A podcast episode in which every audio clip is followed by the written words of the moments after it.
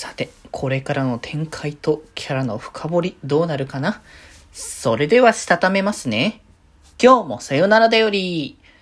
はーい、どうも、皆さん、こんばんは、デジデジでございます。はい、この番組は、今日という日に、さよならという気持ちを込め、聞いてくださる皆様にお手紙を綴るように、僕、デジェジがお話ししていきたいと思います。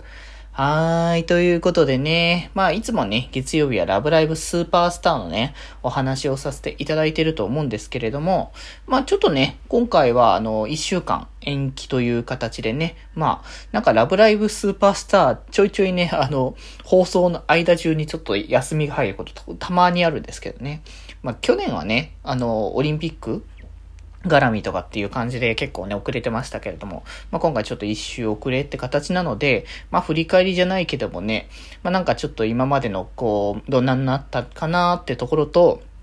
まあ、今後に期待みたいな話ってところもあるけど、まあ、やっぱし本当に2期っていうのは、その新入生っていうのが大きなキーになってるっていうのがよくわかるなっていうところではあるんだけれども、やっぱもともとリエラっていうのが5人でこう活動するっていうのも、まあ当たり前といえば当たり前としていたところではあったから、あ、そこからメンバーって加入するんだっていうところも思ったけれども、まあ、でも今までもの、やっぱラブライブシリーズっていうのが、まあ大体1期を、1期で半年、2期で半年で、まあ1期に含めて1年間。で、劇場版でなんかこう、その後のちょっとエピソードみたいな形を、まあ描くのが、まあデフォーであったからっていうのはあったけど、まあ、虹もね、アクアも、こう、ラ、ミューズも、まあ、基本的にはその形ではあるかなっていうところであったけど、逆にそのリエラに関しては、1年間で、あの、一期を描き切るっていう形だったから、まあ、駆け足っていうほど駆け足感はなかったけども、あとそれこそ他のやつだと、半年で一回ラブライブを開催するっていう流れが結構描いてた時もあったけど、最近のそのシリーズ、リエラとか、まあ虹の方でも一応そういう形の描かれ方だったのかなと思うんだけど、まあ、あの、一年間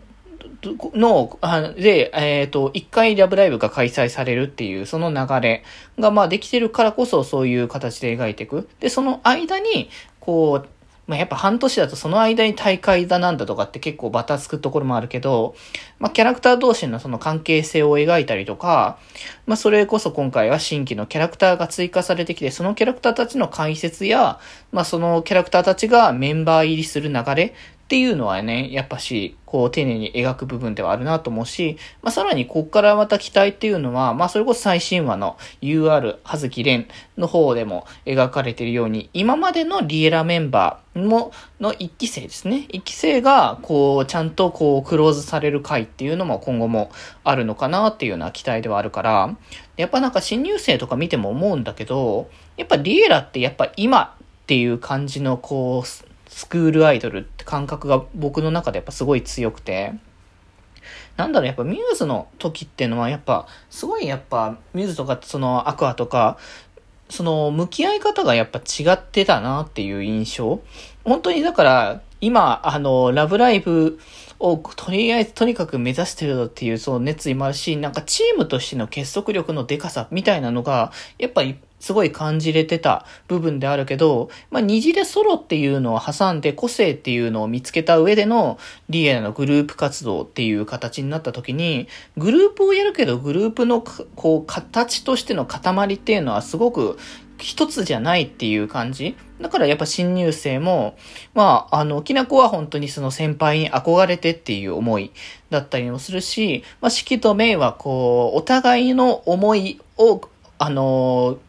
なんだ、現実にさせるために、こう、グループに入ったみたいな感じだし、わかりやすいその今っていう形を描くのは多分、夏美かなって感じはするけど、本当に自分自身に対して価値を見出してないというか、その、こう、どんどんこうい、いろんなものを諦めた末に、こう、これをやるしかないっていうので動画活動とか配信活動につながったっていうところの、が、その、さら、そこから、あの、一つ夢というものを、こう、リアルに感じることができたからこそ、理由とかそういう明確なものがないからこその今っていう部分が、なんかね、すごいね、明確な部分がないからこそ、集まったチーム感っていうところで、だからこそリエラって追加があったとしても多分違和感が持たないのかなとかっていうのも少しね、思う部分ではあるので、まあ、だからこそここからまたね、さらなるこうグループ都市の結束力っていうのがどんな感じについてくるのかっていうのもね、次回以降に期待できる部分ではあるんじゃないかなと思うので、まあ、次回以降は多分ね、ラブライブに向けた話だったり、またその、今回クローズされてない他のキャラクターたちも、あの、7話でね、クローズされきってないキャラクターたちに対してまた、こう掘り下げも入ってくるのかなと思うのでね、ちょっと次回以降も楽しみにしていきたいかなと思います。ので、来週はまたね、その第8話の話させていただこうかなと思います。ということで今日はこんなところで、それではまた明日。バイバーイ。